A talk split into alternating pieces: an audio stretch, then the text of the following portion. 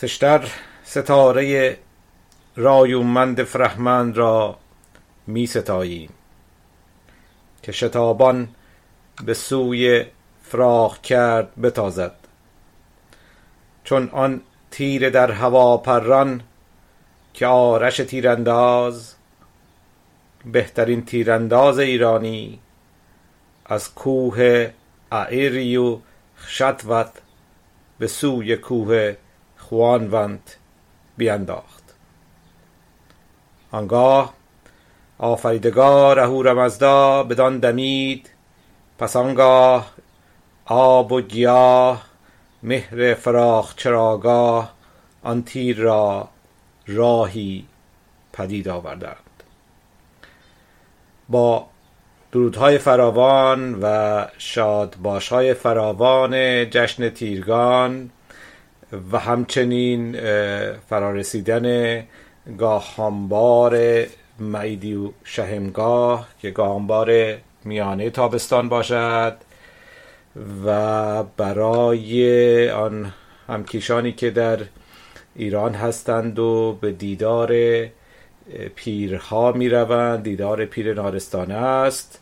امیدواریم که هر جا که هستین شاد و پیروز و تندرست باشین. تیرگان رو می‌دانیم که به دو دست کم به دو چرا و چرایی و انگیزه نسبت میدن. یکی خب خود تیر و تشتر هست و داستان بارش باران و که اینا همه از اون گرانمایگی و ارج آب به عنوان یکی از چهارآخشیش و همینطور از اینجا که آب برای سبزی و برای زندگی همشه نیاز هست. خب در ایران زمین ارج بالایی داشته و براش هم به حال داستانهای گوناگونی چه در افسانه شناسی و میتولوژی و چه در ایزد شناسی و به شکلهای مختلفی در فرهنگ نیاکان ما بوده و هست. و از یک سو هم داستان آرش تیرانداز و جانفشانی برای ایران زمین. هر بار و هر سالی که این جشن و جشنهای دیگر وقتی که اینها رو ازش خودم سخن میگم و بهش میاندیشم یک اندیشه دیگه هم که به ذهنم میاد همیشه اینه که آیا به راستی تا چند اندازه جان و اندیشه و روان ما امروز این این این داستان ها رو و این اگر بگوییم افسانه ولی همیشه گفتیم این استوره ها استوره هایی هستند که ماما با مردم و پدران ما مادران ما زندگی کردند و با اینها این ایران زمین رو داشتند و نگه داشتند ما تا چه حد به راستی به اینها ما نزدیکی احساس می‌کنیم. وقتی از جانفشانی آرش می‌گوییم تا چه حد اون رو امروز در خودمون تک تک ما این رو سوهش داریم احساس می‌کنیم. پدران ما بدین گونه این سرزمین رو نگاه داشتند. به حال این داستان آرش رو یک بار هم دیدی با هم یه نگاهی بهش می‌کنیم. خب استورش بدین گونه است که در زمان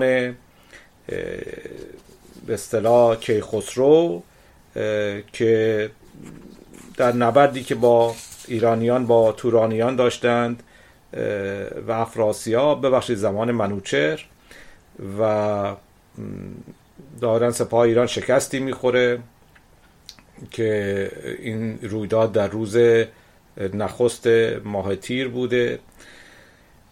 و در سپاه در مازندران در جنگل های مازندران در اونجا به تنگنا میفته و اینکه دو سو با هم به حال به گفتگو می نشینند و به سازش میان و پیشنهاد میشه که برای اینکه مرز میان دو کشور روشن بشه و دیگر ستیز از میان برخواسته بشه میپذیرند که کسی از جانب ایران از حالا برخی از مازندران می‌گویند برخی از کوه دماوند به جانب خراسان یا خاور تیری پرتاب بشه و این تیر هر جا که فرود بیاد اونجا مرز میان دو کشور باشه و هیچ کدوم از اون فراتر نرن.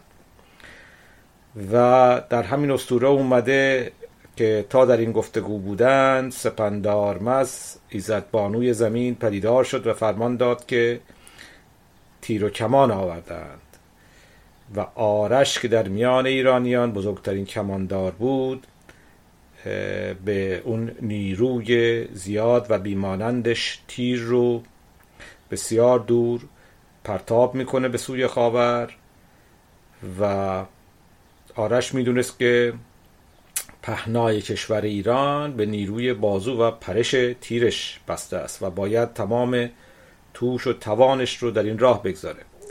خود را آماده می‌کنه برهنه میشه و بدن خود رو به دیگران شاه سپاهیان و دیگران نشان میده و می‌گوید ببینید من تندرستم و کجی در وجودم نیست. ولی می‌دانم چون این تیر رو من از کمان رها کنم همه نیرویم با تیر از بدن بیرون خواهد شد. سپس تیر و کمان را برمینداره و بر بالای کوه دماوند میره و تیر رو رها می‌کنه و خود بیجان بر زمین میفته. و گفته میشه که اورمزد به فرشته یا به ایزد باد یا وایو فرمان میده تا این تیر رو نگهبان باشه و ببره با خود و این تیر از بامداد تا نیمروز در آسمان می‌رفته از کوه و در و دشت میگذشته تا در کنار آمودریا بر تنه درخت گریو گردویی می نشینه و اونجا رو مرز ایران و توران می‌گذارند و هر سال بیاد اون جشن می‌گیرند. خب این بسیار زیباست و خیلی زیباتر از اونه وقتی ما بیاندیشیم که هزارها سال این داستان و این استوره و این بخواهم بگویم واقعیت برای ما برای ایرانیان همواره یادآور هم میشه گفتش که ارزش زندگی و جان بوده و هم ارج و ارزش نگهداری مرزهای ایران زمین. اگر کسانی با گفتارهای من همراه بوده باشند در گذشته ها در اون شاید نخستین سخنهایی که داشتم بیشتر از استوره ها کمی گفتم براتون و اینکه ارزش این استوره ها به کجاست و چگونه است. و اینکه حتی می‌تونم بگم در پیش از زمان اشور زرتشت هم به حال این ایزدان بودند که برای نیاکان ما این در واقع وظیفه و خیشکاری رو داشتند و کار خودشون رو انجام می‌دادند وقتی که به این داستان هم نگاه می‌کنیم می‌بینیم که چند چند چیز دستن در کارند. از خود آرش شروع کنم که این آرش میشه گفتش که اگر بگیم آرش یا آرشا یا آرتا یا ارتا یا اشا این همون ارتوهیشته یا اشوهیشته است به گونه نماد راستی حقیقت و نیکی و تیر و بادی که در کارند. این باد این وای این یکی از نامهای باز می‌تونم بگم خدای ایرانی بوده خدای آسمان بوده. و اون سپندارمز یا اسپنتا آرمیتی یا آرمیتی که زنبانوی یا ایزدبانوی زمین یا خدای زمین بوده. یعنی اینجا خدایان زمین و آسمان و نگاهبان جان در کارند و با کمک همدیگر این تیر رو تیر اشاواهیشتر و تیر آرش رو آنچنان می‌برند تا در پناه خود جانها رو نگه دارند و جانی از میان نرود و بر درخت نیز می نشیند و درخت هم خودش نماد زندگی و رویش و جان هست. داستان جان دادن و به گفته ای پاره پاره شدن آرش این مردن نیست. این بلکه حتی جان باختن نیست. بلکه جان افشاندن است. می‌تونم بگم خدای ایران زمین خدای افشاننده بوده. خدایی که خود رو در همه جا میافشانده. دانه خدا در همه جا هست در همه ما هست. همون که بهش فروهر میگیم. بذر جان میافشاند و تا درخت زندگی بروید. و همه این داستان زیبا این استوره زیبا نشان از ارز و ارزش جان و نگاهبانی از جان در این فرهنگ زیبا و باستانی ما دارند. خب تیرگان رو به حال آب و باران که گفتم همیشه نقش خودش رو دارند این داستان به اصطلاح تشتر و اپوش رو که دیگه فکر می‌کنم همه شنیده باشین. حالا من نمی‌دونم این روزا توی کتاب های درسی که در ایران هست هنوز این هست یا نه. در کتاب های ما که به حال بود من هنوز این نگاره یا تصویر این دو اسب سفید و سیاه رو سفید و سیاه رو یادمه در کتاب ها حال نبرد سفیدی و سیاهی از یک سو بخوایم بگیم. و حالا به گونه ابرهای سفید و سیاه که باعث باران و بارندگی میشند. حالا یا این یک یک رویداد بوده شاید بعد از چندین سال خشکسالی به گونه ای باران دوباره باریده اون رو جشن می‌گیریم یا اینکه همواره آب و باران رو جشن می‌گیریم.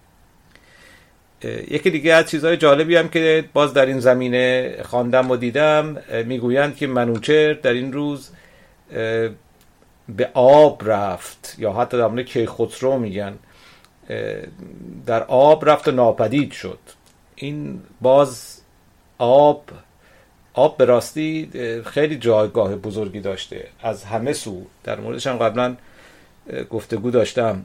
آب نماد روشنایی روشنایی به معنای روشن شدن فهمیدن درک کردن و از درون دیدن همیشه بوده و در آب رفتن به معنای از یک سو روشن شدن است و دریافتن و از سوی دیگه آب نماد از سوی امشاسپند خرداد هست نماد رسایی نماد زندگی و رشد و گسترش.